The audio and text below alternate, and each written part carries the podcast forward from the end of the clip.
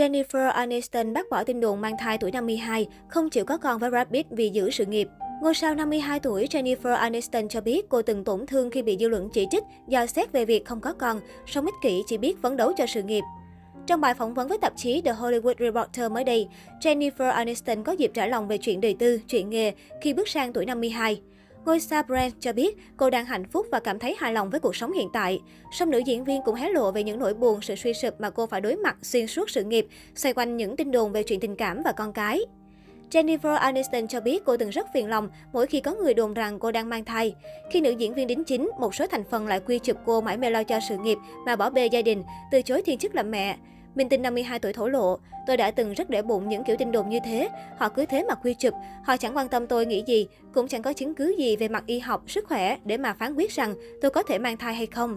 Họ chẳng biết gì hết, và những tin đồn như thế khiến tôi cảm thấy đau lòng và khá ghê tởm nữa. Bên cạnh đó, Jennifer Aniston cũng thể hiện thái độ quan ngại với sự tọc mạch của những tờ báo lá cải và mạng xã hội.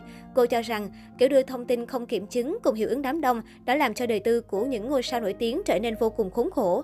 Trước đây vào năm 2016, Jennifer Aniston từng phải viết một bức tâm thư dài, thể hiện sự bức xúc của mình trước hàng loạt tin đồn cô mang thai. Tôi đã quá mệt mỏi với câu chuyện này rồi.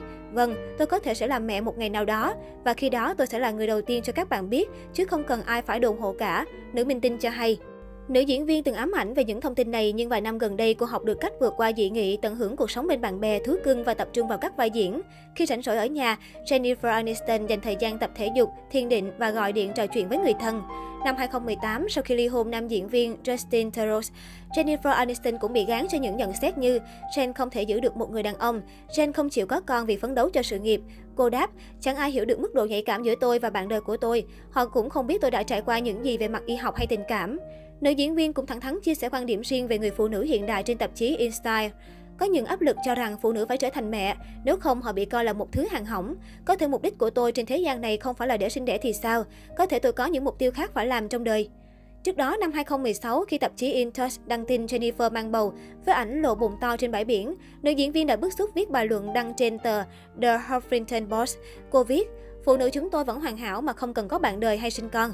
Chúng tôi tự quyết định được điều gì là đẹp đẽ về cơ thể của mình. Chúng tôi không cần phải kết hôn và làm mẹ để trở nên hoàn hảo. Chúng tôi sẽ tự xác định hạnh phúc mãi mãi về sau, theo cách của riêng mình. Jennifer Aniston từng trải qua hai cuộc hôn nhân với tài tử Brad Pitt từ năm 2000 đến 2005 và bạn diễn Justin Theroux từ năm 2015 đến năm 2018. Cô hiện giữ mối quan hệ bạn bè thân thiết với cả hai chồng cũ.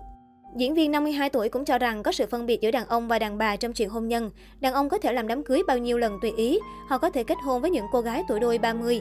Phụ nữ không được phép làm vậy, cô nói. Aniston đối mặt nhiều tin đồn về đời tư sau khi cưới Brad Pitt.